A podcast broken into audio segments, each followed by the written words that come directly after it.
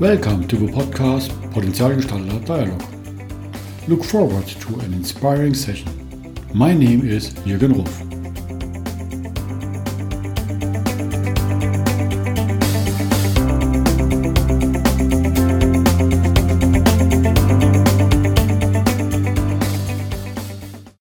Welcome to today's podcast. Continuing my introduction of great, inspiring women from Canada. Today, my second one is here, and I'm so glad having you here. Welcome, Jose Lusignan. Thank you so much, Jürgen.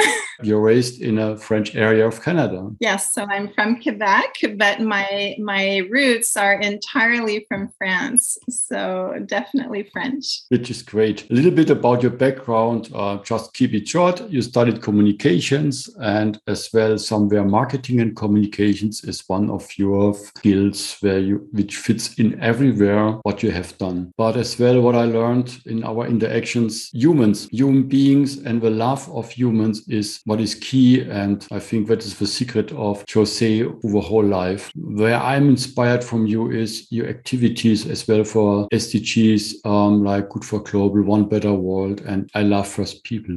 I don't know how where to start because so many so many activities how that happened that you are starting so many inspiring uh, sdgs to support different flavors of people? Well i, I think um, the, the the common denominator is love. Um, you know when i was five years old i grew up in a very actually religious home and at the time it was the only vocabulary that i knew but i would tell everyone someday i'm going to be a missionary and I, I could really see myself myself from a young age, you know, living in a foreign country and helping, uh, you know, helping people um, until I came to a point in my life where I realized that I could be, you know, just as effective working in my own neighborhood uh, and helping to make a positive impact where I live. And so that's really been my motivation in life is to love on people and uh, to use my skills that way. Um, I made a pact with the universe uh, when I was uh, actually when my two boys were going off to kindergarten. And uh, I said, uh, you know, I'm never going back to an office setting unless it's for a purpose, unless it's something that's going to really be beneficial to humanity. And when I made that pact, you know, very interestingly, without contacting anyone, offers started to come in and my journey began. And, and it's, uh, it's, it's just so tremendous. There's so much need around us you know I, I, wouldn't i wouldn't be doing anything else. Maybe to connect some dots you are married with ian spears. Yes. chief visionary and key humanism of uh, one better world where you as well are one of the directors. And uh, how could you handle such a power machine of activities you know, when our relationship began, we actually had been friends for 14 years before our, our, our, romantic relationship began. And on that day, I said to myself, I have just uh, gotten myself into a lot of trouble. and when he did that crazy event with Mother Teresa? Well, interestingly, uh, I didn't know Ian at the time uh, because he is a bit older than me and we didn't know each other. But uh, interestingly, Mother Teresa Teresa is my all-time hero, really. And uh, you know, I've read so many of her biographies, and I had such respect and admiration for her. And I was astounded when I met Ian and, and learned that he had actually brought her to Canada and spent an amazing week with her and and uh, become friends with her over time. Mm-hmm. Definitely an inspiration. I, I, think I think we inspire each other, and uh, it makes for a really uh, a very active and you know sometimes too busy relationship relationship, but but definitely uh, one that never lacks for adventure and creativity and uh, just incredible life experiences. Yes, and both of you have that humanity as the key passion, and uh, that's something I sense every time being in contact with you. I'm so thankful that you are here and that you are driving that. Thank you, Jürgen. It's uh, you know the One Better World Collective uh, is really a place where we are so fortunate to meet incredible people around the world, and we're just so grateful to have you know this friendship with you, and uh, it, it's really transformative. Um, I think that um, you know for for a large part of my life, I, I touched on that religious upbringing in the beginning.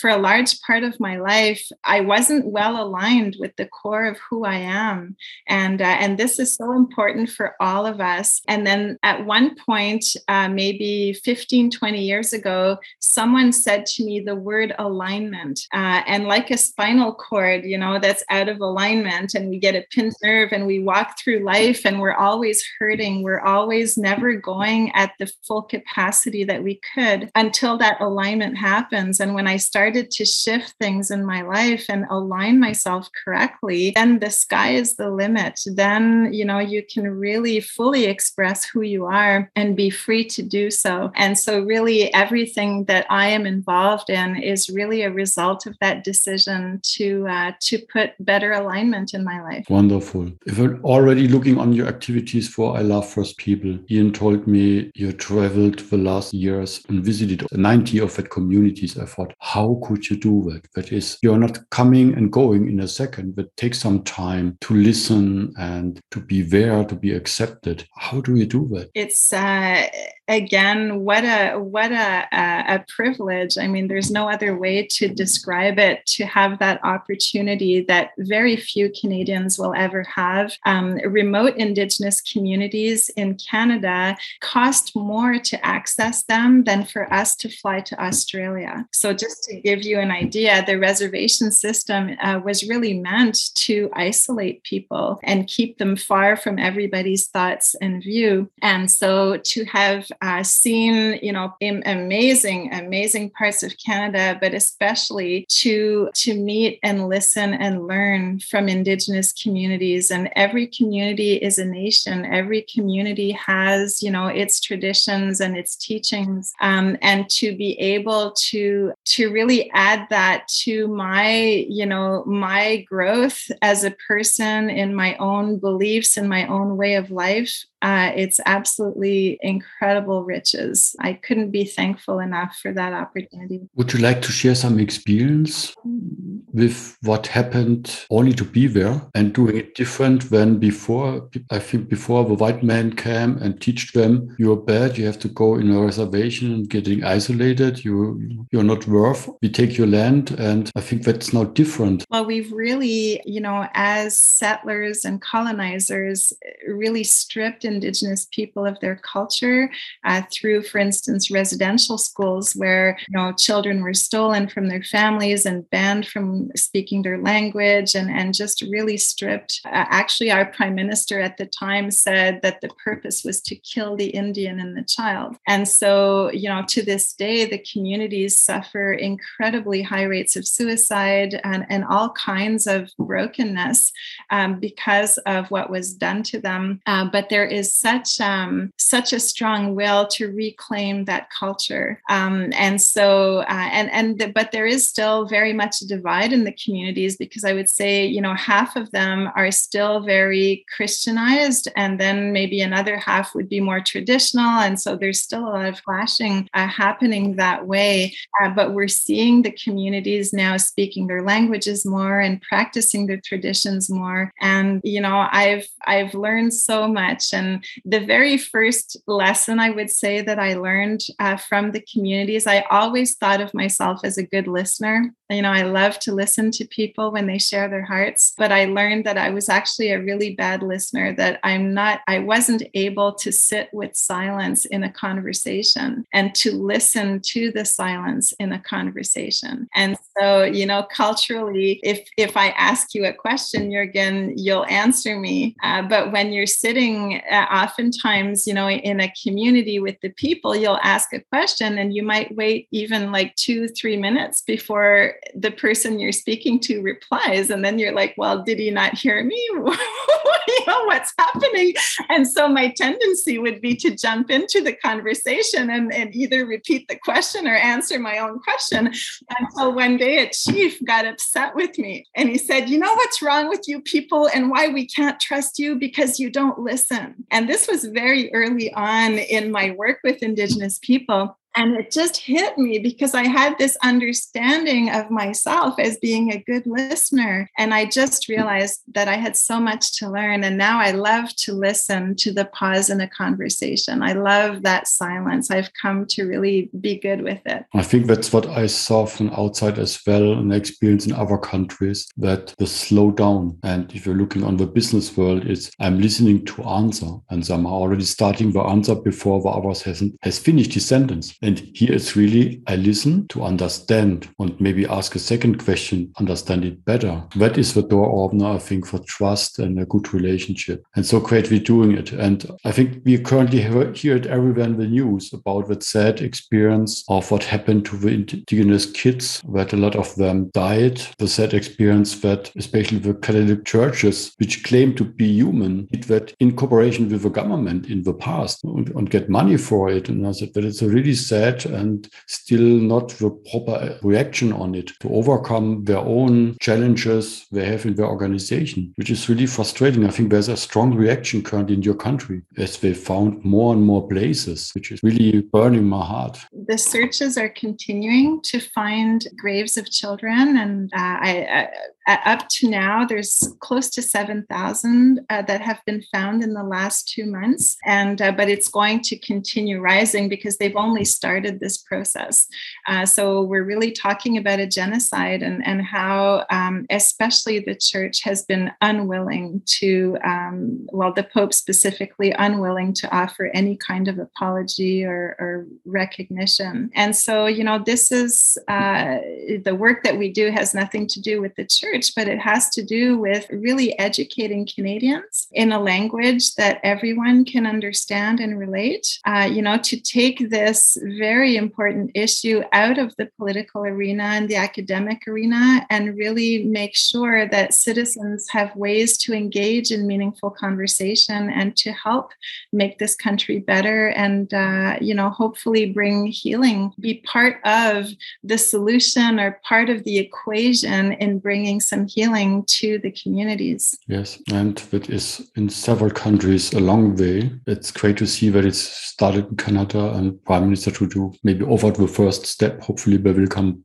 more coming, and I hope other countries will follow as well. There's a lot of sad opportunities for that, I have to say. Yeah, but important to, to speak about it um, and make the awareness and show what are ways to do it. It is. It is. And, you know, as I said earlier, my ancestry is all French. Uh, I, I, don't, to my knowledge, have any Indigenous blood. And so um, it puts me, you know, especially before there was any talk in our country about, you know, reconciliation and we didn't understand really about residential schools, uh, I was very much in the line of fire because it's like, well, you're not Indigenous. Why are you doing this? work and and you know I, I recognize that my ancestors would have never survived in this country were it not for the friendship of indigenous people and that uh, this brokenness uh, really has to end it's going to take generations but to this day you know youth uh, indigenous youth in canada uh, some of them their communities their suicide rate is 50 times our national average and so you know we cannot turn a blind eye to this situation. And if you're looking all on the climate discussions and saving nature, they are that community best from their traditions and experiences how to save the nature, how to, to work and live with nature and learn from there, that we have a future and the kids have a future. So it would be the best way to get them involved. Absolutely. Yes, we you know we have such globally we have such a you know a, a, rich opportunity to learn from indigenous people and it's really time that as non-indigenous people we would come together and really be allies uh, to help elevate their voices. I was glad as I was in the World Economic Forum uh, in one of the panel discussions that the Minister of uh, Foreign Affairs is an Aborigine, which you have to get used about it because he has tattoos over the whole face, which is in a business context nothing and it's looking strange. But if you listen what she said and uh, compare to our prime ministers in that conference, I have to say, wow, what what a brain behind that. And we should overcome that first as we got taught in business world, only the clothes make it. Huh? You are important if you have dressed like a businessman. That is that is not. You have to look behind what is the human being behind and listen. And we are coming back to it. Yeah. Very good. And and of course, you know, it's it's so refreshing to hear a new perspective. And in Canada, we've just appointed uh, for the first time an Inuit Governor General. That again, I think, is just so wonderful for Canada it's great news. Absolutely. On the other hand, you're supporting as well single parents. Mm-hmm. And I think there is still a connection to all the rest what you're doing. Would you like to share a little bit about what you're doing there and your experiences? Uh, yes, for sure. So I, I, as you see, I wear different hats. I run a few organizations, and uh, one of them is called the Ideal Way Association. And what we do is we support single parent families. I'm very much a believer in all of my work in not duplicating what already exists. So we we you know we will welcome single parents who are literally at the end of their rope. Many of them suicidal. They just don't know where to turn anymore. Uh, we help them to navigate through existing services but we're there to really provide life coaching and guidance over a medium to long term perspective. And and again you know we're talking about the brokenness of indigenous people and finding healing and what we found uh, in the course of this work is that the very first intervention that we do with our families is we send them on a weekend retreat. We take care of the kids. We make sure, you know, that the parent can leave and we send them on a retreat uh, that really focuses on uh, healing past wounds and being able to forgive. You know, it, it's, it may sound strange when a parent comes and says, Well, I'm being evicted. I have no more money. I'm so depressed, or I'm on drugs, or whatever the situation is. We've seen them all. But step one is that aspect of deep healing. And uh, we found that when we do this, then there is space in the heart and in the mind. It creates space to be able to then look at the more day to day aspects of life and start to tackle them but until that happens you know we're just so wound up and and in survival mode and, and and filled with anger and it's it's impossible to move forward like that. And so yeah it's really amazing to see how powerful it is when when someone experiences some healing and they decide to cultivate that journey of healing where it will take them. And uh, briefly last week a single dad called me. We've been working with him for five years and uh, he was suicidal when he came to us and now he's the manager of a big store. And you know it, we're just like so so happy. And it's been an amazing experience. We've built homes for people. We've done all kinds of things in our community that have really helped. Also i think to raise awareness because being a single parent uh, is really not an easy journey. Yes and then some bad things happen. Uh, you're getting in a spiral, dynamic downsides. Uh, you lose your job, you don't have income, and all the challenges. Yeah, it's a nightmare. And when to get it twisted again to have an upwards way. Uh, it's a long journey, step by step, and great you're doing that. Well, it is, and and also um, before the podcast, Jürgen, we were talking about how the government communicates with us and how it's not always super friendly. know, they could use some, some better manners sometimes, I think. Uh, it, so imagine when you're a single parent and you're trying to juggle everything, and uh, really the system is so overburdened. And so when problems arise, you know, the system kind of takes for granted or assumes that you're in the wrong. And, and oftentimes you need a neutral person to come with you and say, no, wait a minute you know, this situation is different. Please don't lump this family into your big basket and take the time to understand what's happening. And we find that when we advocate this way for families, they usually end up getting the results that they wouldn't have gotten. You know, we've seen, for instance, Children's Aid taking children away from families because it was the protocol in certain situations. Uh, and if they didn't have someone to come alongside them, they would have not had their their children return to them, you know? Yeah, there's a standard process, and the papers and the style they shoot it out to you is a nightmare. It's only frustrating. The time frames and the punishment, and instead of becoming back to the key feature, humility and listening. Yes, of course. And and you know, we need to keep parents and children together as much as possible. And and and this actually touches on the work as well with Indigenous people because we don't have residential schools anymore in Canada, but they've kind of transformed now into the Children's Aid Society. You know, it, it's it's really uh, there. There are more. The Indigenous children are the most represented in our foster care system in Canada and, and in our prisons as well. But you know, so so this whole element of you know how do we look after children in our society, and do we really do we really take the time, put the resources to equip parents to be all that they can be, you know, to be those nurturing parents that they need to be because a child wants to be with their parent, you know, no matter what. So it's really uh, something I'm deeply passionate about is to be able to um, help foster those healthier relationships. And still give the kids as well then the time to grow and develop their skills and their fun in life, although there is a challenging environment, that they have a chance to have a better life and the right education. Absolutely. Absolutely.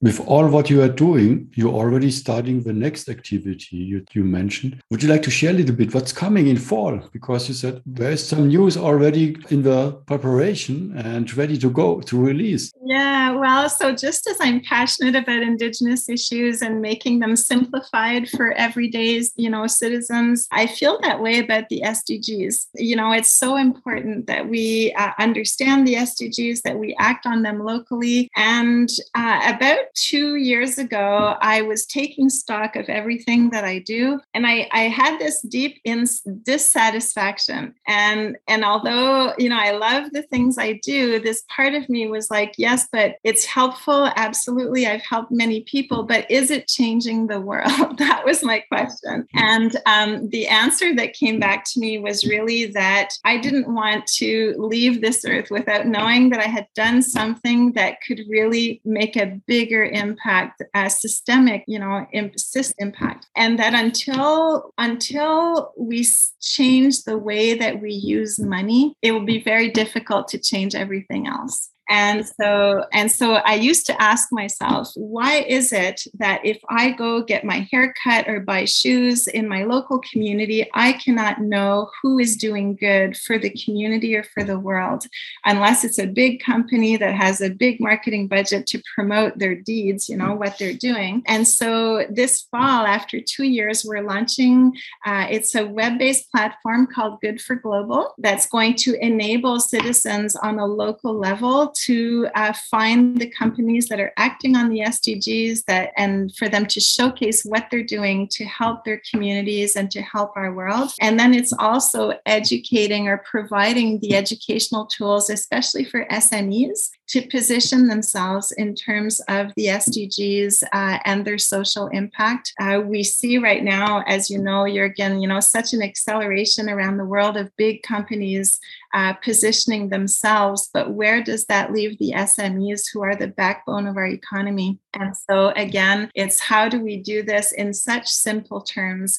And again, uh, last week I was reading a new study that was funded by Nestle, but nevertheless, a study confirming that you know people would like to know more about how the goods they purchase are being produced, but that it's so complicated to access that information, they just don't have time. And so what we're deploying is really, um, it's going to be uh, scaled, but one region at a time and uh, eventually uh, deployed through the One Better World Network. So very excited about all that's coming. And, and we're coming up with new tools to help businesses partner with uh, charities in their communities. So uh, really looking, you know, every time we spend a dollar, whether we're rich or poor, you know, that dollar is like a vote for something. And uh, my my hope is that we can now help people to perhaps vote more wisely. And I'm looking forward. Ian mentioned already that something is coming. But I say, yeah, that's great because one of my role is supporting the initiatives and connecting the people. And now having a tool available, maybe to make it smarter and easier, that's awesome because that's levering up. That's that's when scaling. And hopefully, a lot we can activate a lot of the neighbors to look and support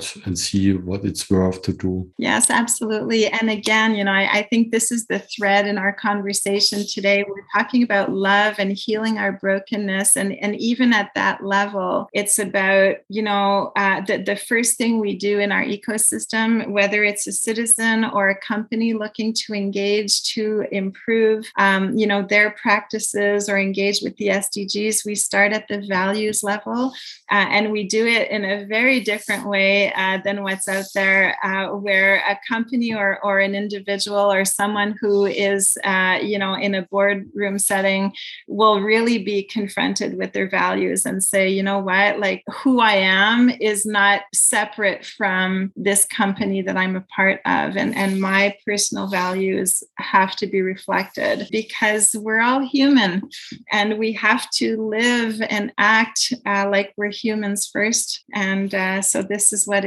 is exciting, I think, about this journey is to put that humanity back into our actions every day. Yes, I say every time it's the key factor if you're looking on digital transformation, the change from our industrial area to the next level, the key factor who can handle that are we as human. Exactly. Exactly. It's time to reconnect with ourselves. Yeah. Wonderful closing word. Joseph, thank you so much for your for inspiring activities and sharing what you are doing. And um, I'm every time so excited and astonished what you're doing and the impact what your work has, especially in Canada with all the different flavors. So thankful that you're doing that. Well, Jürgen, thank you. Um, I think you're doing wonderful work, and it's really a pleasure to have been with you on this podcast today. Thank you for the invitation. Thank you. Bye. Bye bye.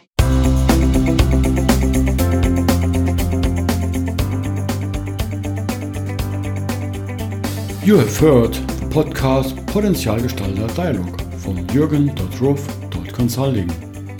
Thank you for listening. Have a wonderful day.